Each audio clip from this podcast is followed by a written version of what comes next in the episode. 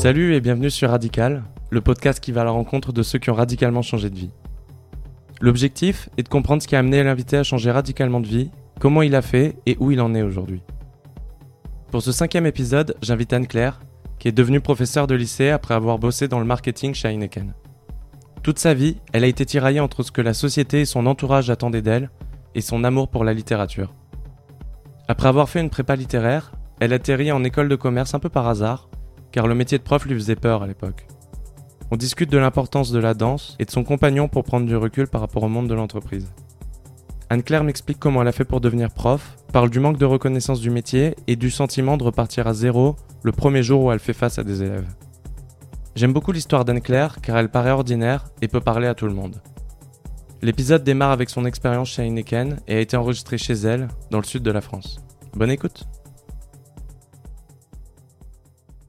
Donc je suis rentrée en stage chez Heineken. C'était un stage euh, qui s'intitulait Export et qui en fait euh, concernait la marque Desperados que Heineken euh, France essayait de d'exporter en fait à l'étranger parce que ça avait un tel succès en France que l'idée c'était ben de capitaliser sur sur ce succès-là pour augmenter le profit à l'étranger.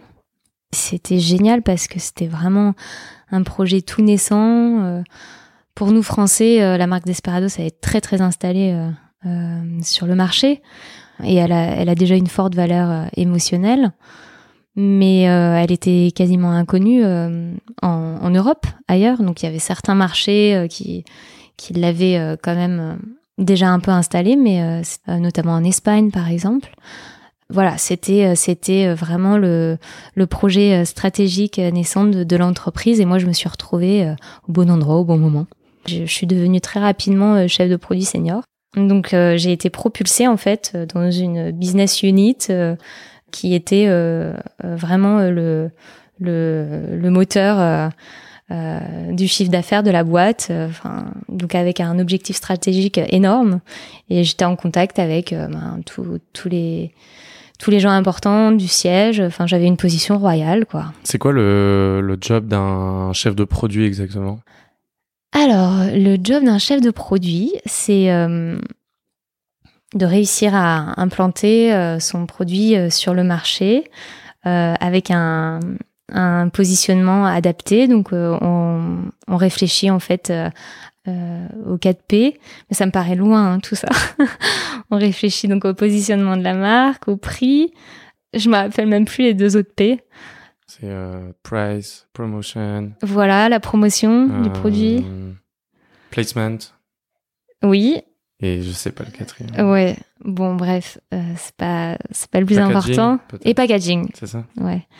Euh, donc euh, donc on s'occupe en fait de tout euh, ce qui va concerner la, la communication autour du, autour du produit euh, et y compris en fait la, la, fixation du prix et on mon job du coup c'était de, de préparer un, un plan de, de communication autour de la marque et de piloter en fait euh, ce plan euh, ce plan stratégique. Et ça c'était des, des sujets qui te qui te plaisaient déjà euh, en école de commerce? Ah non, pas du tout. Mais par contre de le faire en vrai De le faire en vrai, oui. Ah oui, il faut savoir qu'en école de commerce, j'ai l'impression d'avoir eu zéro cours de marketing ou enfin ça m'intéressait pas du tout. Les études de cas, les, les cours d'école de, commerce ne m'ont jamais intéressé, sauf quand ça concernait ma majeure culture. Euh, donc j'ai juste fait euh, le minimum pour pouvoir avoir euh, mes, mes examens et c'est tout. Et mais par contre, mais la pratique oui. Ouais, la pratique oui. le tout, tout, tout l'aspect stratégique, je me suis éclatée là-dedans. ça, ça me plaisait vraiment en fait d'avoir un objectif, une mission et, et de, du, de, de prendre des décisions budgétaires pour pouvoir en fait atteindre cet objectif. Euh, et de mettre en place, de travailler avec les, les agences de communication, de, de réfléchir en fait, euh, euh d'avoir des considérations très très poussées sur le produit et quasiment des réflexions philosophiques. Et c'est c'est là où oui, ça, ça m'intéressait parce que c'était beaucoup de réflexions. C'est quoi les c'est quoi les réflexions philosophiques autour d'un produit? Alors en fait, la bière c'est un produit très à très très forte valeur émotionnelle. Puisque c'est le produit social par excellence. En réalité, quand on fait des tests à l'aveugle, c'est extrêmement difficile, même quand on travaille dans la bière depuis des années, c'est extrêmement difficile de reconnaître euh, les différentes marques de bière. Et euh, c'était drôle parce qu'on était en énorme compétition avec euh, Jupiler euh, d'Abbey InBev sur euh, notre marque de lager qui était la masse. Et dans les tests à, l'aveugle, parce qu'on en faisait de temps en temps, on avait une peur bleue énorme de se tromper, alors qu'on passait notre temps à, à, à dire qu'elle était dégueulasse, la Jupiler. Et donc ça prouve en fait que, que toute la valeur émotionnelle qui est créée autour du bah, du, du, packaging, euh, de du, euh, du, du contexte de, de, de consommation euh, de, de, la bière, de toute l'imagerie en fait. C'est le produit marketing par excellence. Exactement. En fait, en fait un marketeur mais s'éclate sur sur la bière parce que euh, c'est ouais c'est un terrain de jeu fascinant quoi. Euh, donc on est on peut créer euh, oui on, on, crée en fait de la fête, on crée de l'amusement, on crée euh, on crée des émotions fortes chez notre conso et, un attachement très fort. Et d'ailleurs, on avait des super résultats sur sur sur l'image de marque quoi. Je me suis je me suis éclatée, j'avais j'avais le boulot de le boulot de mes rêves, vraiment. Et, euh, et là, pour le coup, euh, j'avais un avenir un peu euh, tout tracé. Euh, grâce à des bonnes rencontres, j'ai été assez propulsée assez vite. Est-ce que tu as l'impression d'être à ta place à ce moment-là par rapport à toutes tes considérations littéraires, etc. Tu t'y penses moins? Tu te dis vraiment, c'est bon, là, j'ai trouvé un petit peu ma voie? Mm. Oui, tout à fait. alors, du coup, c'est vrai que j'ai beaucoup moins lu pendant cette période parce que j'étais j'étais obsédée à Heineken. Hein. Euh, et il y a un moment, euh, ben j'ai j'ai fait. Euh, alors on dit tout, toujours, j'ai quasiment fait un burn-out. On dit jamais qu'on a fait le burn-out, mais je pense que j'étais en burn-out, ouais. En burn-out de quoi du coup? J'ai, je travaillais trop. Je, je faisais des semaines où j'avais presque plus de week-end parce que bah parce que le, la marque grignotait aussi sur sur ma vie perso que la saison des festivals, euh, c'était énormément de préparation, euh, qu'il y avait toujours, en fait, euh, il y avait beaucoup de voyages aussi à l'étranger. non, c'était intense, quoi. Et du coup, ça, ça se manifeste comment un burn-out Enfin, le tien, en tout cas, comment il se manifeste? C'est physique Oui, oui, c'était c'était physique. Je pouvais, il y a un moment, je pouvais plus me lever, quoi. Et j'avais l'impression que, enfin, je, je pouvais, j'allais plus tenir. Et ensuite, euh, la deuxième année, là où j'avais pris, euh, j'étais devenue chef de produit senior, où là, on préparait Tomorrowland. Enfin, la veille de Tomorrowland, j'étais, euh, j'étais naze, quoi. je, je savais que, enfin, que j'avais atteint mes limites et heureusement que, que l'événement avait lieu parce que j'allais pas pouvoir tenir beaucoup plus. Et après, j'ai pris du recul. Et je pense aussi que c'est parce que j'ai rencontré la personne la plus importante de ma vie, mais voilà, ça m'a permis de, de, prendre du recul et puis d'aborder mon job de manière plus sereine. Euh, ce qui m'a permis aussi de créer un peu d'espace euh, pour pouvoir faire des activités perso. Et donc c'est là où la deuxième année, euh, j'ai commencé à, à, me renseigner sur, sur les, les activités que je pouvais faire. Surtout que j'étais j'étais très bien dans mon job, mais en fait j'avais aucune vie personnelle. donc ça a commencé à, à me à me poser problème. J'avais envie d'avoir des amis euh, et pas des amis euh, liés euh, liés simplement en fait, pas des collègues. Donc la deuxième année, oui, j'ai commencé à me renseigner un peu et j'ai fait un, un forum des, des associations d'Anvers. je suis allée voir un peu ce qu'il y avait. J'avais quand même un peu repéré les stands liés à la danse parce que bah, la danse c'était mon, mon activité de cœur.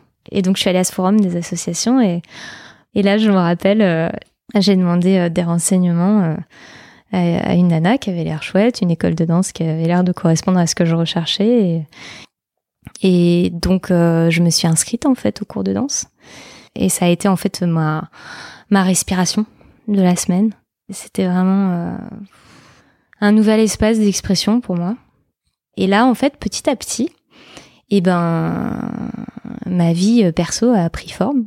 Et en plus, j'ai rencontré, euh, comme je disais tout à l'heure, euh, l'homme de ma vie, Enfin, j'avais l'impression que c'était l'homme de ma vie déjà à l'époque, et ça l'est. Donc le fait d'avoir rencontré Clément, ça m'a permis aussi de prendre de la distance avec mon job. le fait de faire de la danse, ça m'a permis de, de, de, découvrir un nouvel, nouvel espace d'expression et de, de me créer en fait une vie sociale. Euh, je me suis faite euh, un, groupe d'amis là-bas. Et petit à petit, ben, ma vie perso commençait à, reprendre forme et à, grignoter euh, sur mon, temps de travail. Et, et, là, je me suis rendu compte en fait que petit à petit, eh ben, il y avait un fossé qui se créait entre entre ce que ce qui m'intéressait dans ma vie perso, et ce qui me faisait vibrer, et ce que je faisais dans mon travail que c'était deux mondes en fait qui étaient pas qui étaient pas compatibles. Alors ça m'allait très bien en fait qu'il y ait cette euh, cloison entre les deux. Parce que ça continue à te plaire comme ce que tu faisais chez Heineken. Euh, oui. Tu t'es en fait il y a eu le burn-out mais après tu t'as remis un petit peu d'équilibre personnel dans ta vie mais ce que tu continuais à faire chez Heineken ça te plaisait. Euh, tout à fait. Tout à fait. Ça a jamais cessé de me plaire en fait malgré le, le, le trop plein de travail. Et donc euh, j'ai retrouvé l'équilibre, mais bon, petit à petit, euh, ces deux mondes euh, ben, étaient séparés, collaient plus, collaient pas ensemble. Et au, bout au début, ça posait pas de problème. Et puis petit à petit, ça a commencé à me faire réfléchir. Et, et donc c'est là où en fait j'ai commencé à me poser des questions. bon, j'ai commencé à me les poser forcément pendant cette période de, de fatigue et de, de, de presque burn-out. C'était quoi les questions Les questions, c'était est-ce que j'ai vraiment envie de cette vie-là? Est-ce que euh, est-ce que j'ai envie euh, de, tout faire pour euh, devenir directrice marketing dans cette boîte? Enfin, je me suis projetée en me disant est-ce que si je me regarde dans un miroir à 40 ans, si j'ai réussi à être directrice marketing, et est-ce que est-ce que je serais satisfaite de moi-même? Est-ce que, euh, est-ce que j'apprécierais en fait euh, ce que je vois? Et la réponse n'était pas très positive. Euh, la réponse était plutôt négative. ça me. Qu'est-ce qui était négatif dans le fait d'être directeur marketing En fait, je, voyais ce que ça impliquait directement, et pour moi, ce que ça impliquait, c'était des horaires de travail énormes, une vie de famille réduite. Euh, des une liberté en moins en fait. Euh, pour moi, c'était mon travail qui allait diriger ma vie. D'ailleurs, en fait, j'étais capable de me projeter sur mon travail à 40 ans et pas sur ma vie perso à 40 ans. Donc ça voulait bien dire quelque chose. C'était ça qui était incompatible en fait entre entre les deux. En fait, je, oui, j'avais l'impression que je pouvais pas, euh, je pouvais pas aligner une vie euh, familiale avec mon boulot. En tout cas, ça allait pas me satisfaire. Là, pour le coup, j'arrivais un peu plus à me projeter puisque euh, dans une vie de famille, puisque j'avais euh, rencontré Clément et que c'était clair et net que, enfin, pour moi, c'était vraiment l'homme de ma vie. Donc, euh, je savais que je voulais faire ma vie avec lui. Et puis, ben, oui, petit à petit, le, le boulot, je trouvais pas ça hyper compatible avec ce que moi j'imaginais de ma vie familiale ou perso. Euh. Ça pouvait être aussi une entrave en fait à ma vie de couple parce que je cherchais à travailler, euh, à être exportée à l'étranger. Donc j'ai tout, j'ai activé euh, tout, tout mon réseau Heineken pour pouvoir être envoyée dans une dans une autre filiale. Je, je rêvais toujours d'aller travailler en Espagne, je rêvais toujours d'aller travailler en, en, Amérique latine, si possible. Et donc tout ça c'était en cours. Euh, on essayait, on essayait de me trouver une place, un poste. Et on a pensé à moi, en fait, pour un poste à Amsterdam, pour développer euh, la marque euh, Sol. On a fini par, euh, par me proposer ce poste de développement de, la marque de Sol. Et donc c'était vraiment une promotion parce que là pour le coup c'était au siège, piloter la marque mais depuis le siège et pour tous les pays. Et là je me je suis rentrée chez moi à Anvers et je, me garais toujours sur le sur le port euh, d'Anvers, le grand parking du port.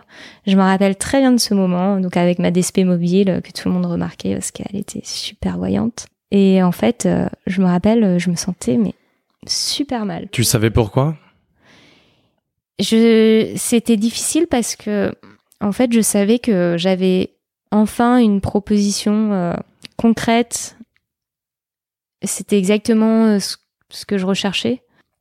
Donc, on, m'offrait enfin euh, le, poste, pas de mes rêves, mais, mais, mais presque, qui, qui collait parfaitement avec mon objectif professionnel, mes envies professionnelles. Et, là, je me sentais super mal. Donc. Euh, Ça a été un peu un déclencheur. Euh. J'ai l'impression que c'est hyper révélateur finalement quand on a l'impression qu'on obtient euh, ce qu'on souhaite depuis longtemps et que finalement le ressenti intérieur est à l'inverse de ce qu'on devrait ressentir. C'est un peu une claque. Enfin, moi, je l'ai déjà expérimenté. je te l'avais dit déjà, mais t'as l'impression d'avoir coché toutes les cases, que enfin tu vas avoir le, le poste de tes rêves dans ton cas et finalement tu te sens mal et ça c'est une mm. claque non?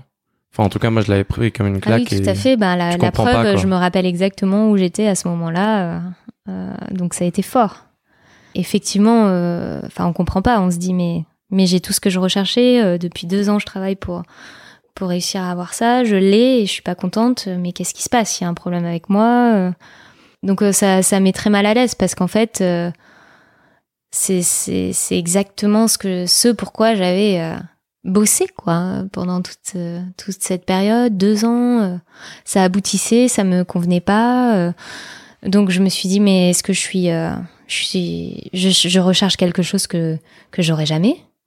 Ou est-ce que je suis pas honnête avec moi-même? Est-ce que j'ai l'impression de vouloir quelque chose mais en fait c'est pas ce que je veux? Donc là il y a plein de questions qui se posent quoi. Et et après, je savais aussi ce que ça impliquait. Je savais que si j'allais à Amsterdam, j'irais pas avec Clément, euh, parce qu'il se trouve que Clément a une profession qui est extrêmement contraignante. Il travaille dans l'armée, il est militaire, et plus particulièrement officier, de la Légion étrangère. Donc, euh, il n'a pas le choix, il est envoyé, euh, il est muté, et pour le coup, il choisit pas. Là, entre-temps, au même moment en fait que que, que mes recherches de professionnelles. sa mutation est tombée, il était muté en Guyane, en Guyane française, pour au moins deux ans. Donc en fait, je savais très bien que ben, si je prenais ce poste à Amsterdam, euh, ça allait être encore euh, une relation à distance. Moi, j'avais l'espoir de pouvoir trouver aussi, de me dire peut-être que si je trouve en Amérique latine quelque chose, je serai pas loin de lui, en Guyane française, il y a moyen que ça marche finalement, euh, enfin, faire le choix d'Amsterdam, c'était faire le choix aussi de mettre en péril ma relation. Et ça, ça, c'était, c'était pas anodin. Je pouvais plus considérer la, ma carrière professionnelle sans, sans mettre dans le, la réflexion globale Clément. Et, et donc là, ben, je crois pas que ça ait duré très longtemps en fait. Ça a été assez clair que, que non, que non, je pouvais pas, je pouvais pas accepter. Et, euh, et là, je sais, franchement, je sais plus comment ça s'est passé, mais il s'est trouvé que avec Clément, on a pris la décision de se marier. Tu sais plus comment ça s'est passé? Non. C'était par Skype, je crois. On, on a discuté et euh, on a abordé le, le, sujet en rigolant et puis, puis on s'est dit bah ouais. Et euh, du coup, euh, je me suis dit, bah ouais, on se marie, je te rejoins en Guyane et je pose ma démission. Donc c'est là, c'est là qu'est arrivé le, le, gros shift de vie. Mais c'est là qu'est arrivé le gros changement. Ouais. Et, et tout à l'heure, ce qui m'intéresse beaucoup dans, dans, dans, ton histoire, c'est quand tu dis les, les petit à petit et, et j'aime beaucoup cette approche parce que même si le podcast s'appelle Radical, en fait, euh, c'est radical dans les choix de vie, mais pas forcément dans l'approche. Et moi, enfin, dans mon cas perso, j'ai été très radical parce que j'ai changé de vie sans avoir, sans savoir ce que j'allais faire derrière. Mais le petit à petit, en fait, est hyper intéressant aussi parce que finalement, tu peux apporter des, des, détails qui te paraît en fait euh, parfois insignifiant. Euh, tu parlais de la danse tout à l'heure. Tu as pratiqué ça toute ta vie et finalement de le réintégrer à, ta vie euh, même d'adulte quand tu avais une vie professionnelle, ça a été important. D'ailleurs, en, quoi en quoi ça a été important pour toi à ce moment-là la, la danse? Ça a été très important pour renouer en fait avec un, espace de liberté euh, que m'avaient ouvert les livres dont j'ai parlé tout à l'heure et que j'avais un peu oublié je pense que mon travail m'avait tellement pris, m'avait fait un peu oublier une partie de moi-même. Et du coup, j'ai pu refaire sortir cette cette partie-là de, de moi-même que j'avais, qui s'était endormie. Ça t'a ramené à des émotions euh, qui étaient fortes euh, et que t'avais un petit peu enseveli, quoi. Oui, des émotions, des, des, des, réflexions, des visions sur la vie aussi. Euh, je, je, voyais la vie euh, à travers la danse, en fait, je, je voyais la vie différemment, quoi. C'est un peu comme ça me permet d'enlever mes lunettes. Euh, quotidiennes qui me permettent de, de, de regarder le monde et d'en mettre des nouvelles euh, qui sont beaucoup plus grandes et ouais. enfin vraiment ça a un impact fort en fait sur moi la danse parce que je quand je danse j'oublie tout ce que je suis et je suis vraiment juste dans je suis vraiment juste dans la danse dans dans cette énergie euh, qui, qui se crée et, et c'est c'est pour moi hyper libérateur et c'est une libération que, que je connais nulle part ailleurs. Il y a que dans la danse que je la trouve. Donc euh, je la, je la recherche. Euh, enfin, j'arrive à, me libérer un peu en faisant d'autres sports ou, ou en ayant d'autres pratiques euh, liées au corps, comme je sais pas du, du stretch, du yoga, du pilate. mais mais il y a vraiment que dans la danse où j'arrive à allier en fait toutes les, enfin à ressortir vraiment mon moi personnel euh, euh, sans sans transformation quoi sans ouais je vois parce que j'ai l'impression que c'est un peu le côté vicieux d'une entreprise c'est que Surtout si euh, ça te prend énormément de temps et comme tu le disais, tu travailles le week-end, etc.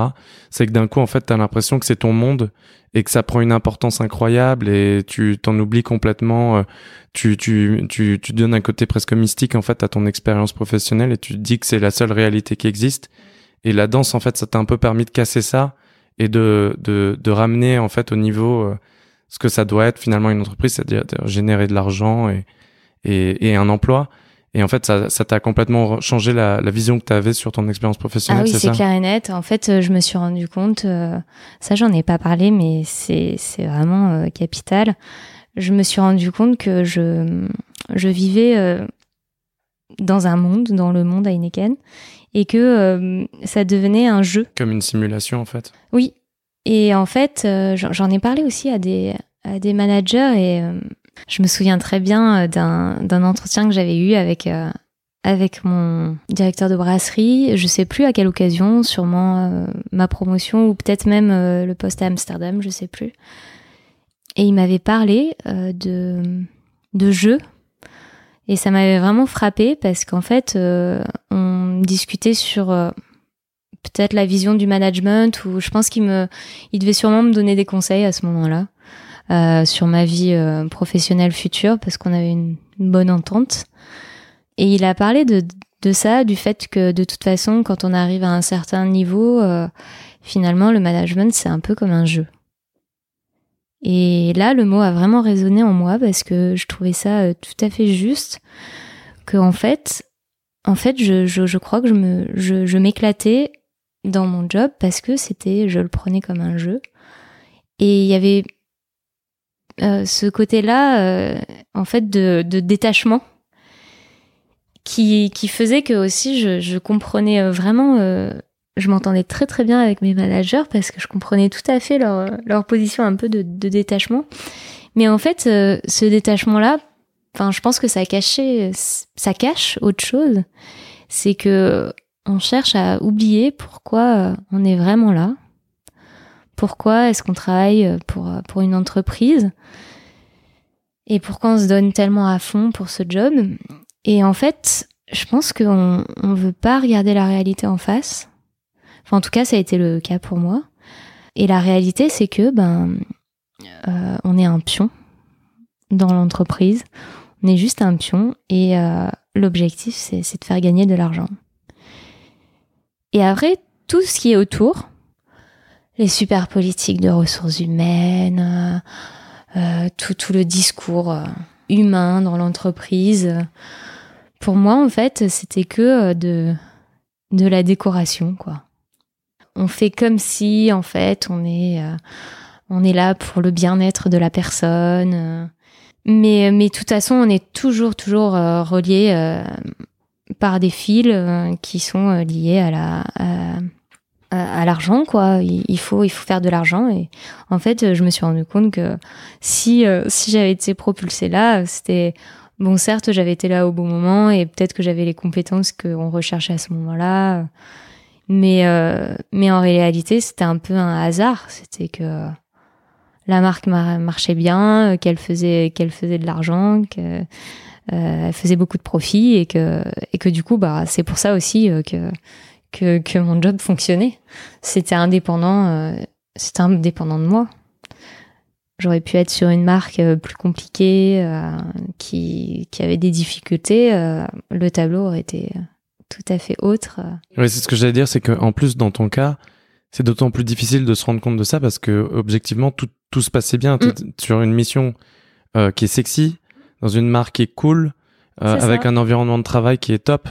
Du coup, avoir ce constat-là, en fait, c'est hyper compliqué parce que tu es dans un mirage qui est magnifique, quoi. C'est ça et qui fait euh, qui, qui fait euh, briller euh, enfin tout, tout le monde brille des yeux quoi quand on en parle et t'as employé le mot mirage je pense que ça correspond bien oui c'est ça cache finalement le pourquoi du comment en réalité je peux le dire de manière plus crue je, je, vendais de la bière à des ados et j'incitais les ados à faire la fête et, et à se prendre des grosses murges en festival quoi et à créer une sorte de dépendance par rapport à la marque, en fait. Dépendance par rapport à la marque, ouais, et puis par rapport à l'alcool. Hmm. Alors on a beau, euh, euh, on a beau se, se donner euh, une bonne conscience euh, en mettant en place euh, des, politiques pour pouvoir avoir un côté, un côté bienveillant, pour mettre, mettre en,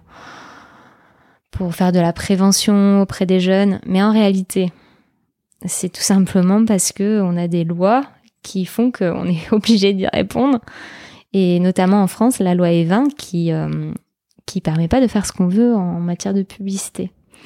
Cela dit, on l'a pas en Belgique, cette loi E20. Du coup, on avait le droit de faire beaucoup plus de choses qu'on faisait en France. Et moi, du coup, donc ça faisait que moi, je me régalais. J'ai pu faire des, spots publicitaires euh, où j'avais beaucoup de liberté. Euh, j'ai pu même avoir donc ma voiture euh, décorée d'Esperado, c'est super attractive. Tout le monde regardait, c'était, elle était magnifique cette voiture. Et en fait, ça, c'est pas autorisé en France. Il y a plein de choses qui sont pas autorisées justement pour euh, pour protéger le pour protéger les, les jeunes ados, pour empêcher l'addiction. voilà, donc il y a tout ce côté en fait sombre que bah que même au sein de l'entreprise et on, on, on réalise pas. Enfin, je pense qu'on se voit la face, quoi, parce que parce que c'est pas beau à voir et c'est. Mais ça, tu t'en es rendu compte sur le coup ou, ou c'est avec du recul? Bah, toujours, j'en ai rigolé un peu et puis. Euh, mais ça t'habitait l'esprit euh, Ah oui, il te titillait là-dessus. Me titillait un peu là-dessus, oui. Et euh, c'est vrai que ma rencontre avec Clément a fait euh, m'a fait certainement voir des choses, je dirais peut-être plus rapidement que ce qui aurait été le cas si je ne l'avais pas rencontré. Oui, oui. Parce que finalement, tout le côté euh, simulation, jeu d'une entreprise, tu dois le savoir au fond de toi, mais c'est vrai que. Pour que ça sorte. L'environnement est hyper important et que si t'es entouré que de tes collègues qui sont dans la même simulation, c'est plus difficile de se l'avouer, j'imagine. Exactement. Donc un point de vue extérieur euh, dans ce cas-là est hyper important. Tout à fait. Donc il y avait le sien qui était capital, euh, puis il y avait aussi celui de mes de mes amis de la danse. Euh, qui pour elle c'était un peu euh, original euh, d'avoir d'avoir une copine qui, qui faisait ce type de travail. Donc donc c'est vrai que ça aide en fait de, fréquenter des gens qui sont complètement différents de, soi. Bon, ou, qui, non, pas qui sont complètement différents de soi, qui font des choses différentes ou qui ont un mode de vie différent. Et euh, bah, ça nous ouvre les yeux c'est sûr, sur des choses qu'on pourrait jamais voir si on restait euh, avec nos pères euh, qui pensent exactement la même chose que nous, qui font les mêmes choses que nous. C'est pour ça qu'on m'a souvent conseillé, euh, quand je parlais avec des gens qui ont, qui ont changé de vie, m'ont souvent conseillé de trouver une activité artistique ou non qui te permette de rencontrer des gens qui sont différents sur une association, etc. Et c'est vrai que c'est hyper enrichissant. Là, là pour l'instant, je suis dans une association, je cherche aussi peut-être à faire du théâtre ou, de l'improvisation. Mais euh, c'est là que tu te rends compte en fait des points de vue qui sont différents des tiens, ça t'enrichit et, euh, et tu peux avoir un, peu une prise de recul sur ce que tu fais. Quoi. Ça te sort de ta routine en fait aussi. Euh. Exactement, oui. Ok. Et du coup, qu'est-ce que tu as fait à ce moment-là euh, euh, quand tu as, démissionné, à quel moment, en fait, à partir du moment où tu t'es rendu compte que ça te convenait pas et cette prise de conscience face à un job euh, qui devait être ton job de rêve Ça a été très rapide. Il y a eu la proposition Amsterdam sur Sol et il y a eu en parallèle la décision de mariage et, et dans la foulée la démission. Parce que de manière honnête, je, je de toute façon, j'étais obligée de donner une, une raison à, à mon refus euh, de la proposition à Amsterdam.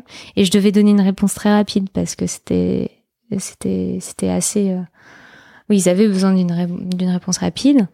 Et, donc euh, donc oui ça s'est ça s'est enchaîné quoi. C'était une histoire de jour hein. mais il y a un moment je pense où on est prêt à prendre des décisions. Elles paraissent énormes mais en fait elles se sont elles se elles pas de nulle part elles se sont construites elles c'est juste qu'elles jaillissent à ce moment-là c'est la partie euh, euh, émergée de l'iceberg, on va dire.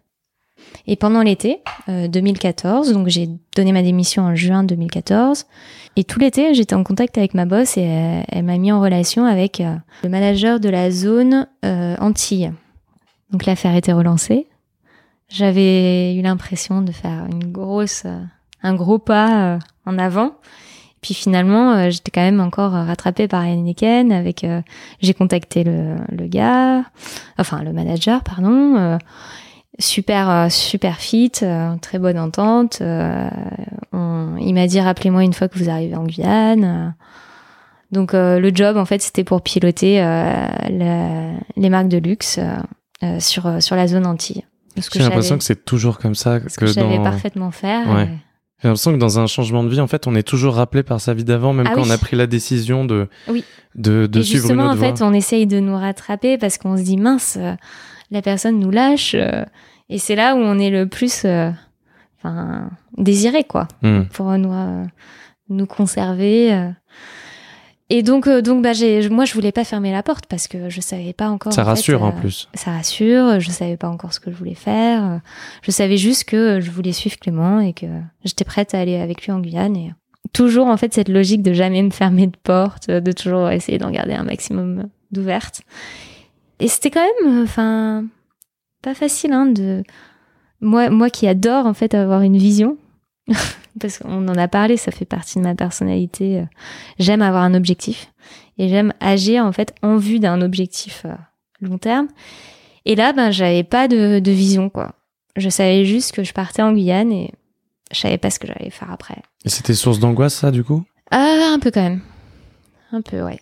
Ouais ouais, j'aime pas euh, ne pas savoir ce que vers quoi je vais. Euh, donc donc on, on, part, on déménage. Et puis j'arrive là-bas et, euh, et en fait je sens euh, d'entrée de jeu que, que c'est une toute autre vie quoi.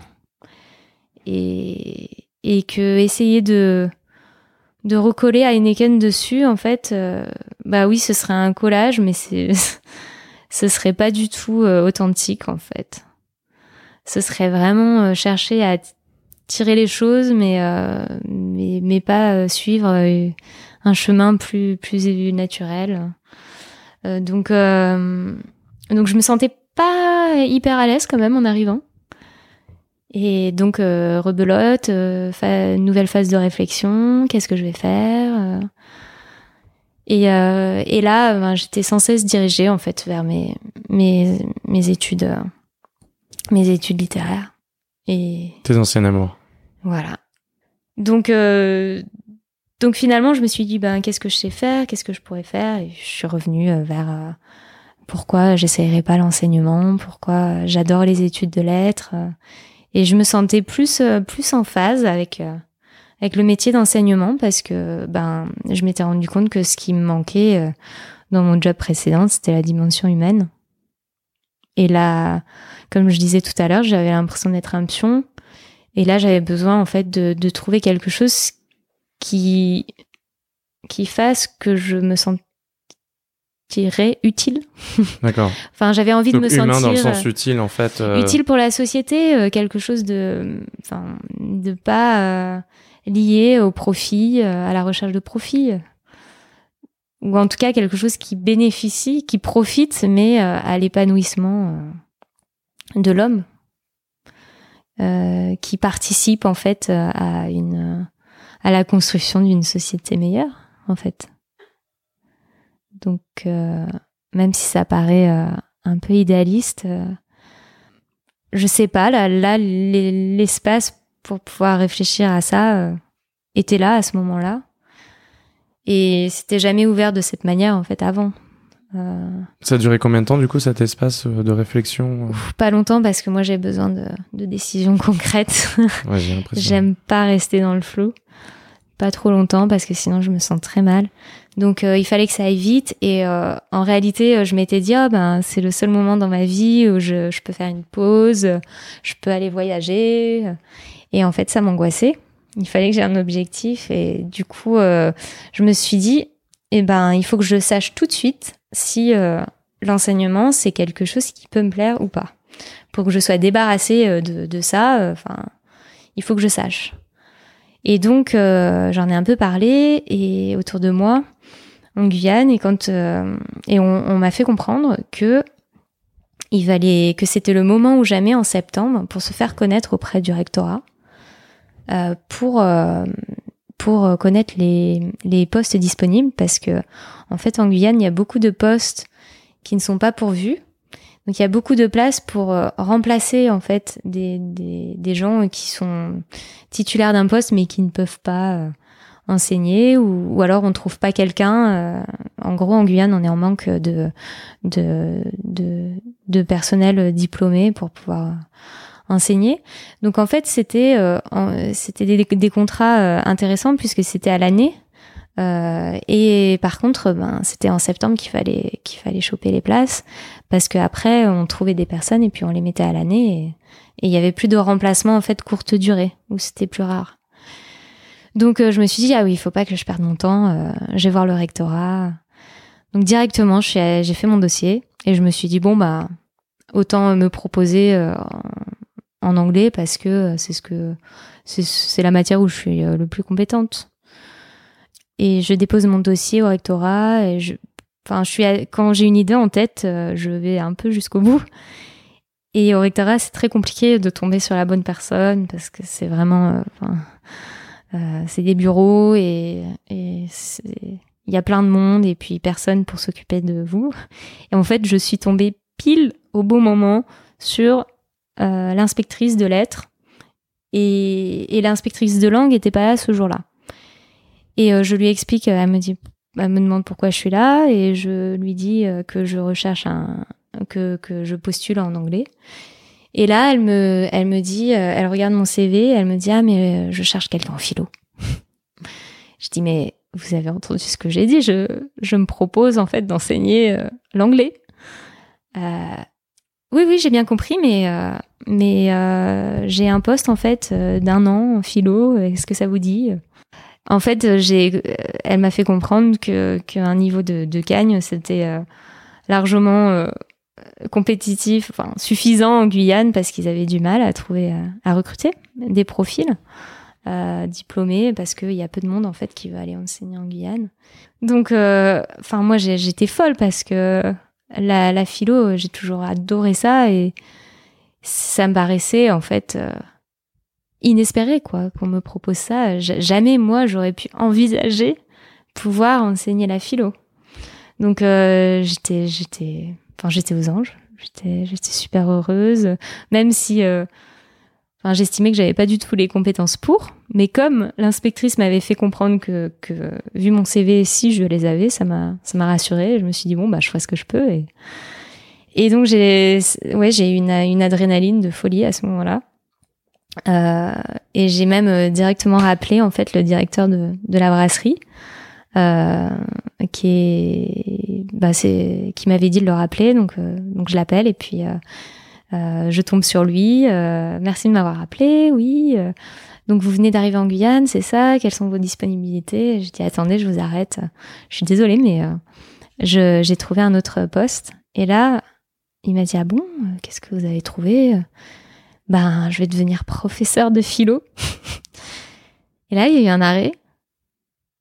Et il m'a il m'a dit mais euh, c'est incroyable, je vous envie tellement. Mais c'est super. Mais bravo, euh, vous avez fait le pas.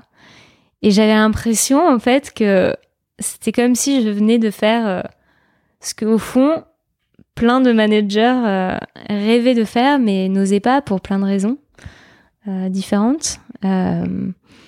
Et, et, là, oui, ça m'a fait, ça m'a fait, ça m'a fait du bien. Ça m'a fait vraiment plaisir qui me d'avoir ce retour. Et donc voilà, c'était la première personne à qui j'ai annoncé que j'allais être professeur de philo. Euh, et euh, il m'a souhaité vraiment euh, bonne chance. Et donc ça y est, j'étais partie. C'était hyper stressant le premier jour. Enfin, je savais pas ce que j'allais faire, j'arrivais pas à préparer un cours, je, je savais pas ce que j'allais rencontrer. je me suis retrouvée, j'avais l'impression que c'était complètement irréel quand je suis rentrée dans les locaux.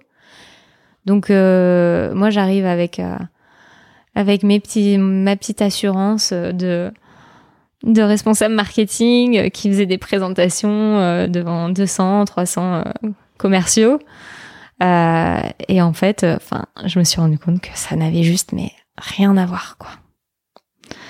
Donc je suis rentrée dans cette salle de classe et il se trouve que c'était, euh, j'avais les filières technologiques. Donc pas forcément la philo au centre euh, de leur ah projet d'études. Coefficient 2, la philo, euh, autant dire rien, alors que leur projet d'archi, c'était coef 12.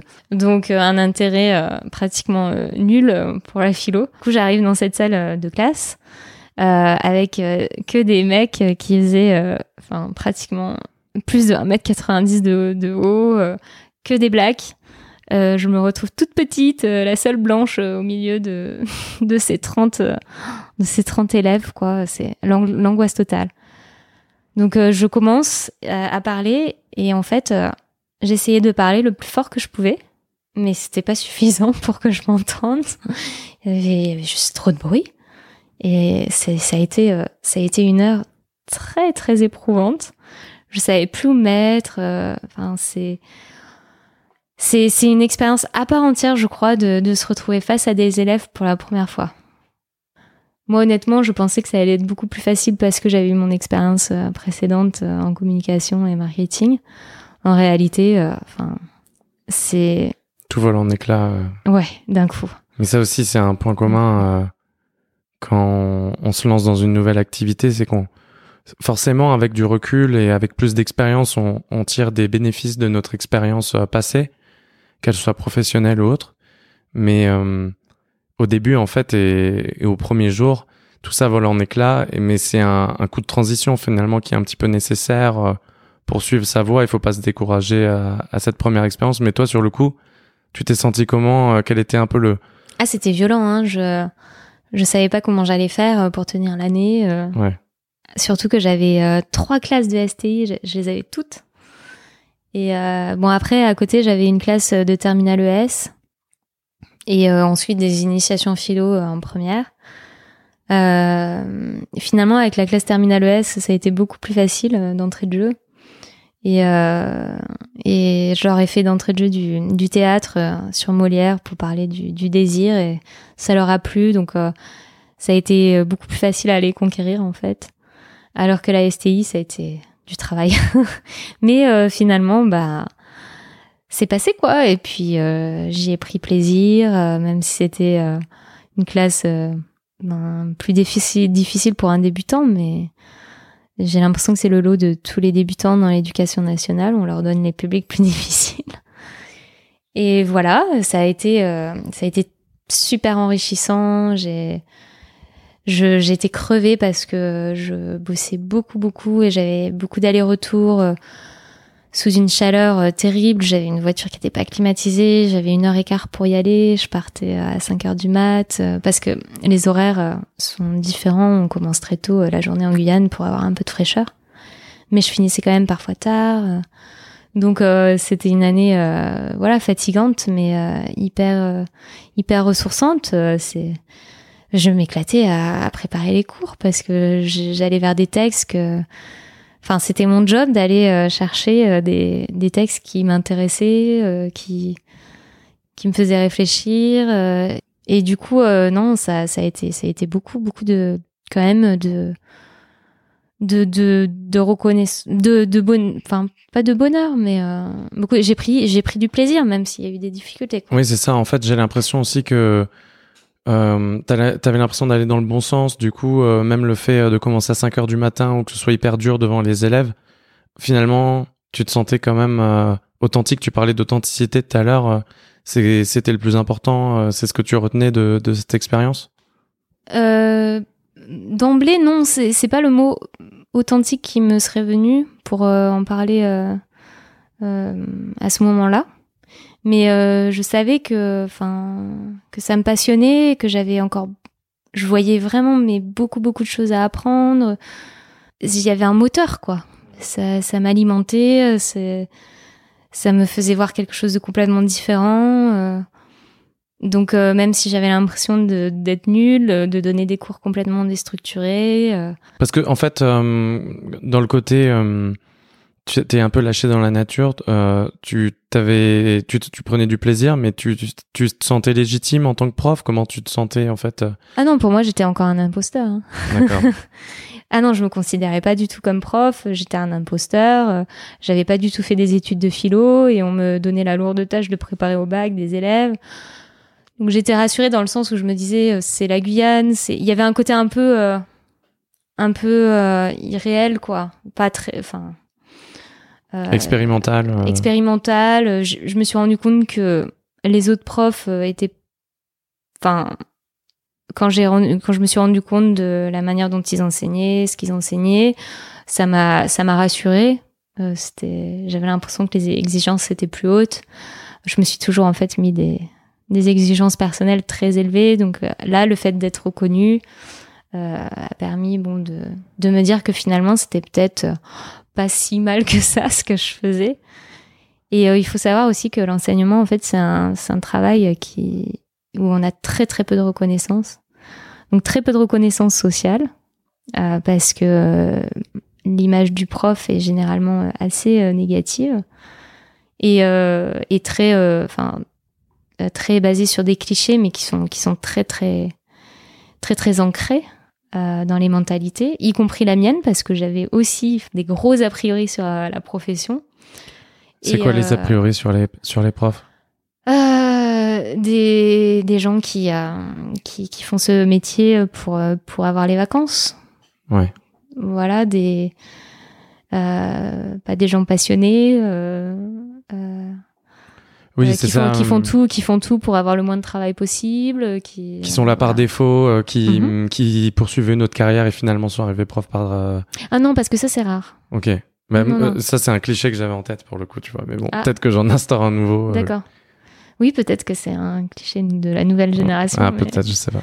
Parce que tu as dû aussi rencontrer euh, plusieurs gens qui sont reconvertis en tant que professeurs. Non, non, non, c'était les profs que j'avais euh, au lycée, euh, qui, qui on avait cette image d'eux qui voulaient être profs plutôt dans des classes préparatoires qu'ils avaient pas réussi, du coup ils étaient au lycée ou ce genre de choses. Ah oui, dans ce sens-là que oui, non, mais ça, ça c'est le cliché que les profs sont des personnes frustrées. Oui, voilà, frustrées, c'est ça que je cherchais comme mot. Tout à fait. Donc euh, personne euh, pense que peut-être euh, le professeur a voulu faire ce métier.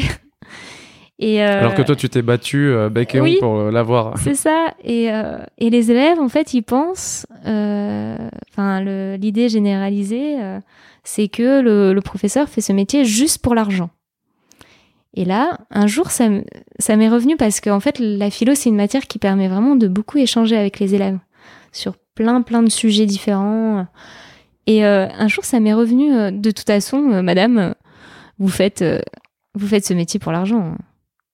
Je les ai regardés, j'aurais dit, mais vous savez que j'ai choisi ce métier et que avant je gagnais mais quasiment le double de ce que je gagne en faisant ce métier.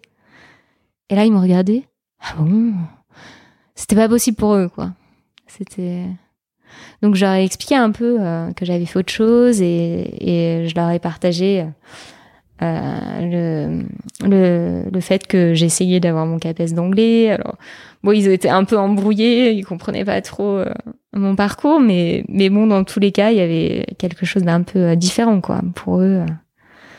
Et voilà, le donc, euh, donc non, le, métier souffre énormément euh, de, des clichés euh, qu'on a du, du, professeur, alors qu'en fait, la, la, plupart des, des professeurs que j'ai rencontrés dans les salles de prof, c'est c'est tout l'inverse. C'est des gens hyper investis, euh, vraiment mais soucieux de, de l'élève, hyper bienveillants, alors qu'on a l'impression, enfin, on a ce cliché-là du du prof qui cherche toujours à casser les élèves. Et euh, passionnés aussi, souvent. Et beaucoup de passionnés. Alors c'est sûr que c'est pas tous, mais en fait c'est la majorité qui sont comme ce que je viens de décrire, quoi. Et, malheureusement, bah, la minorité euh, qui est qui, qui qui alimente le cliché, euh, ben elle existe, mais elle est minoritaire et pourtant c'est ça qui reste quoi dans les mentalités. Euh. Donc c'est très, c'est très dur, en fait, cette absence de reconnaissance sociale. Mais en fait, j'ai l'impression qu'il y a la reconnaissance sociale et il y a l'accomplissement personnel. Et toi, en fait, t'as complètement inversé les rapports, c'est-à-dire que t'étais dans un rôle où il y avait une reconnaissance sociale énorme, avec une marque sexy, un job cool, et, euh, et comme tu le disais, euh, limite envié euh, euh, de tes amis, et t'es passé à l'exact inverse. Mais personnellement, en fait, t'as aussi eu ce shift euh, où tu faisais quelque chose qui t'apportait moins personnellement, mais euh, tu as retrouvé ça en étant prof. Donc en fait, tu as eu un shift. Que, que ça m'apportait beaucoup plus oui, voilà. personnellement. Oui, oui voilà. Donc en fait, tu as perdu la reconnaissance sociale, mais tu as gagné l'accomplissement personnel. C'est ça qui s'est passé? Oui. oui, et puis en parallèle, ben, ce, ce fil conducteur qui m'a toujours suivi, euh, c'est euh, le fil conducteur de la danse. J'ai réussi à trouver euh, une, une petite compagnie de pas une compagnie, mais bref, des, des, des, danseuses de contemporain. Et là, je me suis, j'ai l'occasion de, de m'investir à fond avec elles. et j'ai, commencé à beaucoup, beaucoup danser. J'ai l'impression que c'est un peu des, des, outils de vie, tout ça, que ce soit les bouquins, la philo ou la danse. C'est ce qui te permet, ce qui t'a permis, permis en fait de donner le courage ou des outils tout simplement pour changer de vie. Et, euh, et on dit souvent ça, tu vois. Euh. Alors je sais pas trop si c'est un discours qui est classique euh, chez des conseillers d'orientation, même des coachs de vie ou quoi que ce soit, mais finalement, tu as besoin de ces outils pour prendre des décisions courageuses et mettre la personne face à un, choix hyper compliqué. Tu parlais aussi du petit à petit. Tout ça, c'était ces petit à petit qui t'ont permis un embranchement bien précis d'avoir le courage de prendre ta décision, quoi. Oui, tu disais que l'émission s'appelait Radical. Mais euh, moi, j'y ai beaucoup pensé euh, suite à nos discussions, euh, à cet aspect rupture. Et en fait, je peux pas dire qu'il y a eu des ruptures dans ma vie. Parce que à chaque fois, j'ai pris des décisions, mais hyper réfléchies et qui venaient jamais de nulle part. Elles étaient toujours motivées par des raisons que je peux expliquer et réexpliquer et réexpliquer. le mot est ambigu, mais en fait, radical, c'était dans, le, dans les faits, et mais, pas dans l'approche. Par contre, dans les faits, oui. Mm. Et, puis, euh, ça apparaît radical aux autres. Mm. Mais alors que nous, c'est juste. Quand tu connais l'histoire euh, personnelle, c'est différent. L'aboutissement euh, d'un cheminement et qui paraît tout à fait logique finalement. Mm. Non, mais c'est le, le, enfin, je sais pas s'il y a un message à véhiculer, mais en tout cas, c'est une conviction que j'ai que tout changement radical est le résultat en fait d'un process hyper incrémental justement et de petites étapes qui mises bout à bout et avec du recul ont du sens, mais même sur le coup, en fait, au moment où tu reprends la danse, au moment où tu reprends euh, les bouquins, c'est pas pour changer de vie que tu le fais, tu le fais par conviction personnelle, en fait. Tout et c'est là que ça devient intéressant. Donc euh, là, je commence tout juste euh, à, me sentir bien dans mon job et je voulais te dire à ce micro parce que enfin c'est pas c'est pas tiens j'ai enfin trouvé le métier de mes rêves je fais le métier je fais ma reconversion et pop ça vient tout de suite. Ben non une reconversion demande qu'on se batte Du temps, de l'acharnement, euh, des déconvenus, des concessions. Et, et, voilà, après tout ça, euh, oui, il y a le, le plaisir et l'accomplissement de soi qui est là, mais ça va pas. C'est, pas si pas si simple, ça va pas tout seul quoi. C'est pas d'un coup euh, le bonheur. Ça se construit. Ouais. Ok. Ben merci beaucoup en tout cas d'avoir partagé tout ça. Tu voulais encore ajouter quelque chose euh, sur euh, Je crois Euh, Oui, je vais ajouter quelque chose parce qu'en fait, euh, le fait de parler avec toi, mais d'échanger, euh, m'a permis d'avancer dans la réflexion. Et puis en plus, ça tombait, euh, ça tombe à la fin d'une année scolaire, donc c'est un moment un peu bilan. Et j'ai réalisé que, en fait, ça me plaisait énormément ce que je faisais, mais que finalement, je finirais pas professeur. Ah bon? Pourquoi? Parce que euh, je, je pense que va arriver le moment où j'aurai besoin d'autre chose. Mais c'est pas, euh, mais tout de suite actuellement, je suis, je suis ravie de ce que je fais. J'ai encore plein, plein de choses à apprendre, mais je sais que va arriver le moment à nouveau des questionnements et euh, et du changement. Et donc c'est là que j'ai réalisé que finalement, en fait, ma reconversion, c'est pas euh, de devenir prof. Enfin, c'est pas. euh, oui, j'ai trouvé le métier de mes rêves, ça y est, euh, je me suis plantée au début, mais maintenant je sais que je sais ce que je veux et, c'est prof. Bah non, en fait, je crois que je suis très très contente d'avoir fait tout ce chemin, tous ces détours, d'avoir découvert tout ça.